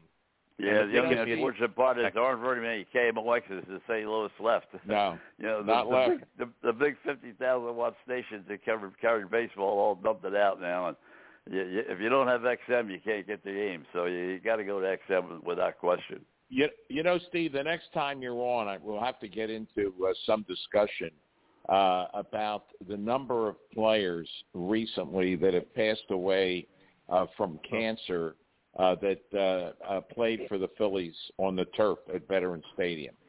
Uh, I had no idea that uh, the number was as high as it was. Or, it, it, I mean, it might, there might be a not be a big number, but it's a lot when you consider the age of the of the players and the same and the same uh, way that they passed. Really sad, very sad. Right. That is very sad. Well, guys, I'll let you go, and I want to thank you. And, and my, my sentiments are the same as yours to me. You guys, your perspectives are so sometimes are completely alternate of mine, but I love hearing them. And I, I as soon as we get off the uh, the call, the, the stuff we talked about, I will parse and balance it out a little bit more in my head, and probably bring it up to you the next time we talk. And, and absolutely, hopefully, it's a, uh, within a couple of weeks.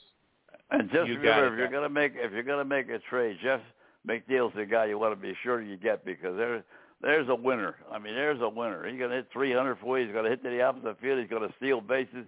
He's gonna make great defensive plays. He can play second base, third base, the outfield. There's a player you want to have on your team. Steve, thank you I very will- much. We'll be, I will we'll be back with you with- shortly. I'll leave you guys with one one little thing, real quick, okay? Go. Yeah.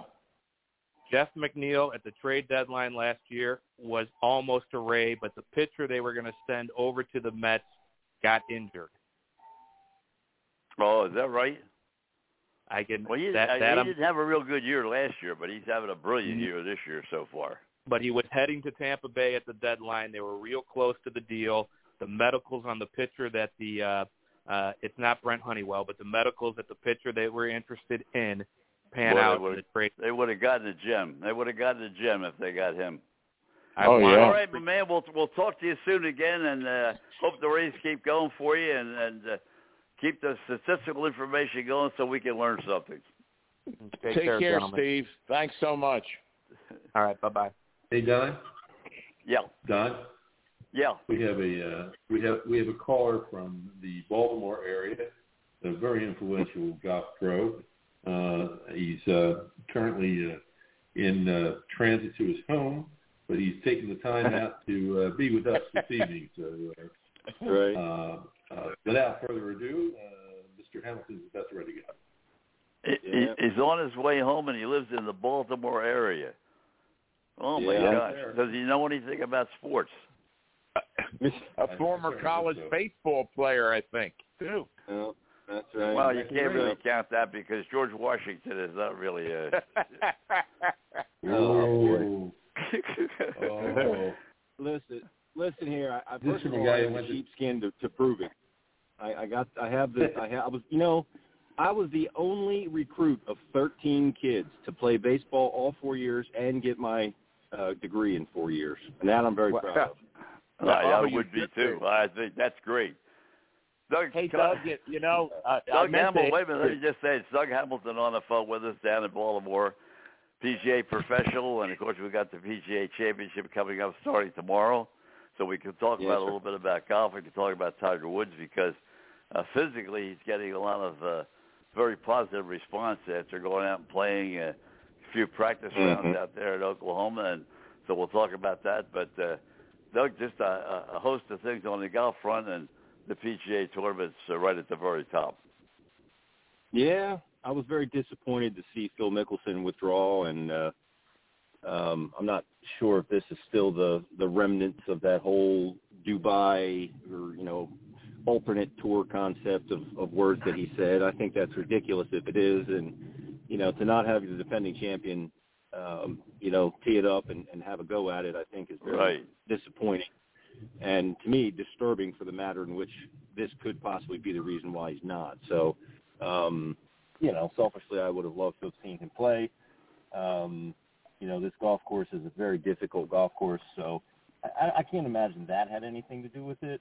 Um, But I mean, if you look, and I know Don, you're you're an odds guy, and you look at the bet, the betting slips for these things. I mean, I think the last I saw, the favorite was Scotty Scheffler, and I think he was like eleven to one. So, you know, I, I don't know that there's a clear cut favorite in this. No, Spieth, Um, but- Spieth's in the top three because he's been playing well for maybe the last six Yeah. or seven weeks, and uh, uh, he's uh, he's the second choice for a lot of people. I don't know if he's got a.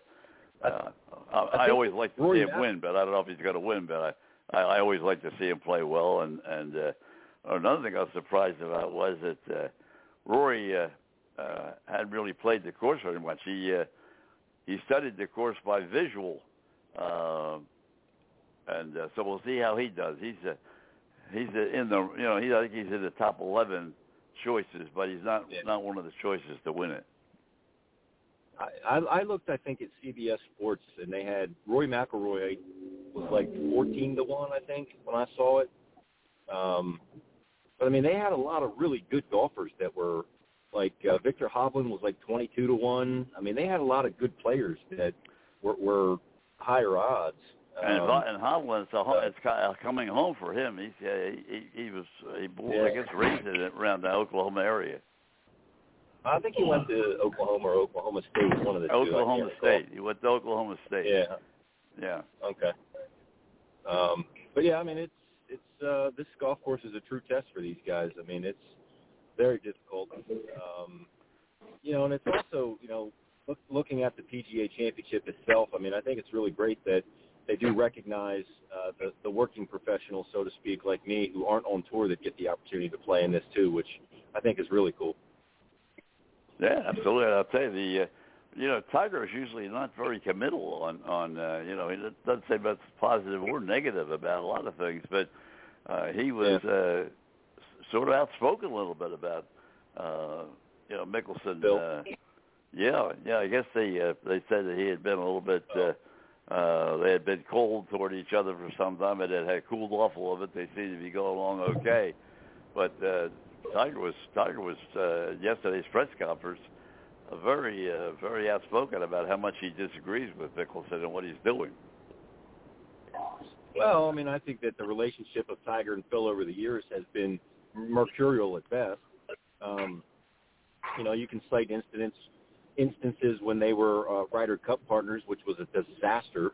I mean, obviously they were they were competitive uh, for very long. I mean, Phil Mickelson was Tiger Woods before Tiger Woods was, you know, Right. as an amateur and and uh, and those sorts of things. So, um, you know, they they've been hot and cold, I think, over the years, and I think they have a mutual respect for each other. And I think this is a, you know, a big difference of opinion because I think Tiger Woods is very supportive of the PGA Tour and, and how they run, you know, what they do, and I think he's he's also very big on legacy, and you know, he's won 82 times, and um, you know, I mean, that's you know, some I heard somebody talking about it. They said, you know, when when you rank Herschel Walker amongst the best running backs that ever played the game, do you count his USFL yards in his totals or not? You know, so I, I- mean, I, I- think that if you have another, you have another tour. I mean, what does that really count as? What what what's the significance of winning on that tour? Like, what does that mean? You know, so I think that's where they have a big differentiation of opinion. Well, I think not only that, but I think the the way he, uh, you know, of course he came out and said it was supposed to be off the record, his conversation and so forth. Whether it was or not, I don't know. But but uh, Right. you know, you, can't really, uh, you know, you can't really come out and support Dubai and some of the the problems that uh, they have Right. internationally and, and so forth. So, but anyway, it's it's the 104th uh, edition of the PGA. Uh, it's on an unusual golf course out in, uh, in Oklahoma, It's, uh, and uh, I'm really I'm really looking forward to it. I, I think, uh, and they're going to do a lot more TV this time. And you know, like the Masters, Yeah. they limit how much uh, TV time you're going to get, but you're going to get a lot of TV time on this on the PGA, which I think is great. Well, we'll have a chance to see a lot and of it tomorrow. Hey, hey, You know, I Don, mean, I, I- want you to ask. Uh, I want you to ask Doug about the uh, soda price in Oklahoma City. Yeah, we, eighteen dollars for a so. Uh, uh, Thomas came out with he uh, did a story to post today, talking about how can a how can a PGA charge eighteen dollars for the for a Coke at a concession stand when you're trying to get people God, to come what? in and buy tickets to see the tournament. Yeah, God bless. I mean, that's how much soda could you really buy at the grocery store for eighteen dollars? I mean, I don't know anymore because I don't drink it, but I mean, I would think you could you could buy a couple cases, couldn't you? I don't know. Yeah, absolutely. What do they charge? of- I mean, Roger, you're you're a Wawa guy, and all. what do they charge for sodas in Wawa? Well, the uh, I can tell you, like a bottle of water can be anywhere from uh, a dollar uh, twenty nine to over two dollars. And Okay. uh, So that's but well short of eighteen. Well, yeah, I mean, I I can tell you, I pay. Listen, I paid uh, for a soda at the uh, uh, Forsyth County Fair here last year, and it was a uh, it was four dollars and fifty cents. Okay, so I mean that was for one soda. It was definitely not eighteen dollars. But you know, I wanted to ask Well- Doug another a question, and this was on baseball because I meant to ask him this uh, last week or the week before. Uh, When you were at George Washington, did you ever play Catholic U, Doug? Um, I think we played Catholic U my freshman year in the fall. Um, you know, it wasn't a real quote unquote game, but um, that that freshman year we played like inter squad stuff and had our practices. But we played Catholic. I think we played Navy. I think we played Georgetown, and I want to think Local, we played local like teams, a lot of them. Yeah. yeah, Amer- American or something like that, just as a scrimmage, quote unquote. But I think, I think um, the NCAA kind of squashed that. Um, you know, and they they they went to. I mean, there at one point in time there was no stipulation on how much practice time you could have. And when I got there my freshman year, I think they basically the NCAA mandated that each one of your student athletes had to have one complete day off from practice, uh, travel, or, or any organized team events in an effort to try to get these kids back in school and uh, and going to their classes. Because I mean, you're you know you're- on a bus from D.C. to whatever St. Bonaventure, Rhode Island, Temple, whatever. You have a three-game series. You leave you leave uh, most cases Friday morning. You don't get back till Sunday night. And we we typically had Mondays off, and then we would play our midweek schedules Tuesdays, Wednesdays, and Thursdays, which would be consistent of you know, whatever, Co- Coppin, um, you know, Maryland, and, and some of these schools. And on the occasion, I mean, we would travel probably as far as like James Madison or somebody like somewhere like that. I always like going to James Madison because you got more meal money when you went because you went outside of the 50 mile parameter. Yeah. So, Well, my, the my son was I- recruited by James Madison. He decided to go to North Carolina instead, but James Madison was, and Good my choice. uh, younger boy graduated from James Madison. So uh, I tell you, you Yeah. ought to see that school now. When my Uh, son went yeah. there, Well- uh, of course, a number of years ago now. But boy, oh boy, what a what a complex they have now. I, Virginia Tech and and uh, James Madison. I mean, they have really done a job. But switching Yeah. gears one more time because you're right in the heart of it. The Preakness, the nine horse field coming up uh, on Saturday. A lot of controversy about this race because D. Wayne Lukas, you know, they uh, and you probably know more than I do because you're in Baltimore and I'm not. But uh, the, papers have talked about the fact that, uh, and they have talked about it before, changing the uh, Triple Crown and not not uh, having the Preakness as early as they do, because uh, Right. of course, of course, the one in Kentucky Derby won't run in the Preakness because Correct. the trainer said it's too close. But uh, D. Wayne Lukas said that he, uh, he he would not be opposed to it. He's won the Preakness six times, and he said he would not be opposed to them making changes, but he thinks they're going to maintain from a traditional standpoint, keeping it the way Yeah. it is. What do you think? Well, I mean, I, I think we've probably maintained this level of schedule for a very long time. So, I mean, I don't know why all of a sudden, you know, we're we're we're saying that it's it's not right or it's not normal. I mean, if you go back through the annals of history, it, I think it's always been this way. I mean, I think the maximum amount of time between the Derby and the Preakness has only ever been like three weeks. So, you know, what's the difference? Well, of course, as they said, uh, as D. Wayne Lukas said, and, and also the uh, trainer and owner uh, of the Kentucky Derby winner uh, said, you know, you want to get the best horses in the three races, and Yeah. you know you're not going to get the best horses in the three races because A number No. of horses, if they win the Derby, they skip the Preakness and go to the Belmont, or they go to the Right. Preakness and then they they don't win or something, they don't go to the Belmont. So you want to have the best three-year-olds in the field, and they feel that the best way to do that is to have the Kentucky Derby, then have the Preakness on on uh, Memorial Day weekend, rather than this Right. weekend, Memorial Day weekend, and then have uh, Fourth of July, have the Belmont on Fourth of July, uh, which doesn't sound to me to be a, a bad move. Uh, but again, you're going back against traditions. Right.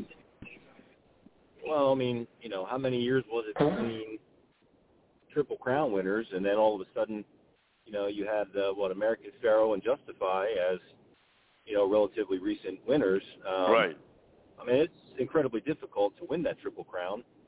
Um, but I mean, like this horse, Rich Strike, that won the uh, the Derby. I mean, that that horse is he doesn't ever have to run another race if he doesn't want to. He'll always be a Kentucky Derby winner, and that's worth you know a lot of money when it comes to the, the Oh, breeding boy. material. Um, you know, Well, Epicenter six that, to five. He finished second by you know what a neck to to uh, yeah, Rich Strike, and and uh, so he's the favorite, pretty much. Uh, uh, not a great favorite, but he's Well, pretty much the favorite of the race. I think the bigger news, Don, is the fact that obviously Bob Baffert's banned for whatever two years, and you know can't have horses in the race or whatever. Well, there's there's at least one horse in the Preakness that was a Bob Baffert horse that he quote unquote transferred to another barn. Right. So he had two in the Derby. Yeah. So, I mean, I, I think that's you know, and, and in fact, I think one of the horses that's I think the horse that that was his, I think um, I think Irad Ortiz is the jockey, which is a pretty solid choice. Uh, I'm not sure if that's accurate or not, but I was I was reading some of that kind of stuff today. I haven't done my deep dive kind of into you know the horses and their running styles and and um, you know kind of the I mean Epicenter as you mentioned is the clear cut favorite, but you know, Epicenter was the favorite at, at the Derby, and I think Right. the second favorite was uh, was it Zandon or whatever. So, I mean, they they were both there at the at the end, um, respectively second and third. But, um, you know, there's a couple higher odds horses that, I mean, you know, no one thought that Rich Strike at 80 to one was going to win the Derby. So, I mean, every Not, not at eighty to one, they didn't think so. No. Well, and the big thing is the Preakness is a little shorter race, and if you get one of those Not only that, not only that, race, it's uh, uh, a much closed corner race. Uh, and Right. if you get if you get the lead different. at the get the lead at the Preakness, you got a better chance because you know the corners are a lot sharper than they are at the Kentucky Derby, and as you say, it's Well- a little shorter race to boot. So, be interested to see what happens. Well, what's going to happen is one of the horses that, that's a higher odds horse has been entered into this race strictly as a pace setter. And you're going to see when that gate opens, you're going to have a horse or two that's going to run to the front of that race that has no chance to win it, but all they're going to do is set the pace and see who can catch up. And that's going to push that pace and make some of these jockeys make a move in an effort to gain their position so that they can sit for the turn. So that's the interesting thing about this race. Uh, going back to your point earlier, I, and I, I think it's correct. I don't have the stats in front of me, but uh, what was it two years ago because of the COVID they didn't have the race? I think it was two years ago. I'm not sure, but other than yeah, that, sounds right. other than that, they've had it Yeah. just like you're saying. It's been been pretty uh, pretty consistent. I mean, there wasn't any other time that they had Yeah. missed except the COVID year. Right. Well, I mean, I don't know. What I don't have any method to to check this fact, but I I would guess that there's probably been about 13 Triple Crown winners. So I mean, obviously some horses have figured it out, and not not to mention, you know, if if you look at the possibilities of other horses that won two of the three legs, I mean, it it can be done. It has been done. You know, so Right. um, I I understand uh, these uh, owners and, and trainers and everything erring on the side of caution, caution with regard to their horses and not wanting to push them. Um, but you know, whatever. I mean, the score is the score. The race happens two weeks from you know the previous one, and that's the way that it is. If you want a chance to win the Triple Crown, you enter your horse. You know? Roger, you're up. Well, I just going to say that uh, uh, I, I think I love to see a, a, a good race. Uh, I did not see the Derby, okay, and uh, but I, you know, I'm, I'm looking forward to it. We talked about it uh, for a number of years now. What's the story about Laurel, uh, Doug? What are they? Are they? What are they going to do? Are they going to uh, go to another track with the race in the future, or what? You talking about Laurel or Pimlico? I mean Pimlico, but they talked about going to Laurel, possibly, right? Yeah, right. I mean, I'm sure it was probably mentioned, but I mean, you know, when when you talk about the Triple Crown, I mean the the crown jewel is the Kentucky Derby and all of Kentucky's glory and their mint juleps. So, you know, sec, uh, you know, a, a distant second place is the Belmont, you know, where that's you know racing country as well. I mean, the the Preakness has always been the redheaded stepchild. Fellas, Um, fellas, we're just out of time. you know. We didn't even get to your signing Ah. a new, a brand new running back uh, uh, to a, a thousand yard running back down there with the Ravens. We didn't get to that. We didn't get to. Uh. I wanted to talk. I wanted to talk a little bit more golf, but we were out of time, boys. Roger, thank you very much. Have a great Doug, week. Doug, always Cheers, a pleasure. Hey, hey. And uh, Frank, you're in control. Hey. Take it over. You're the commander. Don, Have a thanks. great week. Thanks, Frank. God bless. Don, hey, Don, I still got 20 more minutes until I get home. If you want to call me. I, I don't have a phone. Ladies and gentlemen, these programs are brought to you each and every night of the week in grateful appreciation. The men and women of the United States Armed Forces, the men and women police and fire services, the men and women doctors and nurses at the hospitals that keep us healthy during this COVID season. And also those wonderful people to clean up for it. These programs are also dedicated to those who've lost their lives in the line of duty. Deputy Robert Anthony Carroll, Patrolman Je- Jeffrey Kocab, Sergeant Thomas Baitinger, Patrolman, Patrolman Jeffrey Yaslowitz, Patrolman David Curtis, Sergeant Thomas uh, Baitinger, Detective Randy Bell, Detective Ricky Childers, San Diego Officer Mike Hendler, Sergeant Tom Wilson, Charlotte County Sheriff's Department, Patrolman Charlie Condit, Tarpon Springs Police Department, Deputy Chief Mike Godwin, Philadelphia Fire Department, Lieutenant Joyce Craig Lewis, Philadelphia Fire Department, Sergeant James O'Connor, Philadelphia Fire, Philadelphia Police Department, Sergeant Chris Levake, Hillsborough County Sheriff's Department, Patrolman Arnulfo Crispin, Lakeland PD, Lieutenant Joe Szczerba, Newcastle County Police, Deputy Josh Meyer, Nassau County Sheriff's Department, Captain Matt LeTourneau, Philadelphia Fire Department, Captain Chris Leach, Wilmington Fire Department, Lieutenant Artis Hope, Wilmington Fire Department, Lieutenant Jerry Fickes, Wilmington Fire Department, Trooper Joe Bullock, Florida Highway Patrol, Trooper Chelsea Richards, Florida Highway Patrol, Chief Al Hogo, Longview Police Department, and Chief Jimmy Ford, Wilmington Fire Department. My brothers and sisters, although you may be 10-7 at this point in time, sometime we'll be 10-10 at the table of the Lord. Until that time, may the roads rise up to meet you. May the winds be always at your back. May the rains fall softly on your fields and the sun shine lightly on your face. Until we meet again, may the good Lord keep you and your families always in the palm of his hands. Good night. God bless and have a great week. Shem Alek Ma'ilama Shem Ahezahilma Son Hashem Nevorat Fet Akuig Again Ma'ilma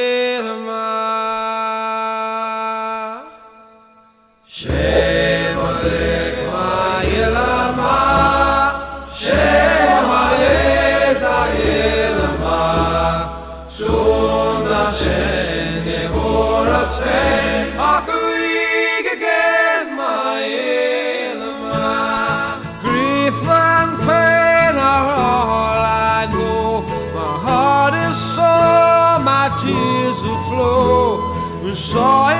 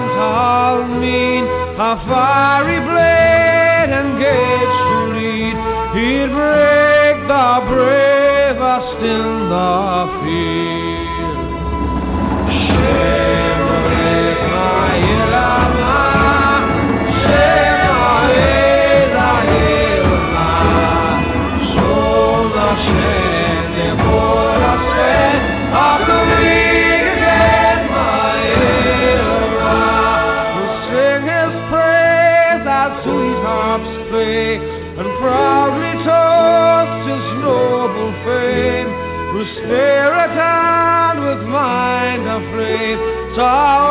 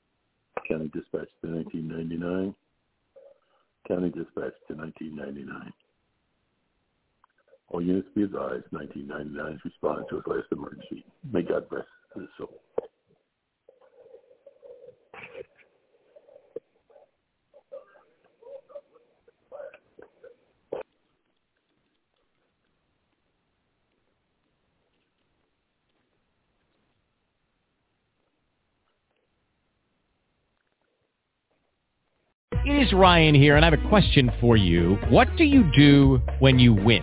Like, are you a fist pumper, a woohooer, a hand clapper, a high fiver? I kind of like the high five, but if you want to hone in on those winning moves, check out Chumba Casino. At ChumbaCasino.com, choose from hundreds of social casino-style games for your chance to redeem serious cash prizes. There are new game releases weekly, plus free daily bonuses. So don't wait. Start having the most fun ever at ChumbaCasino.com. No purchase necessary. Group. Void were prohibited by law. See terms and conditions. 18 plus.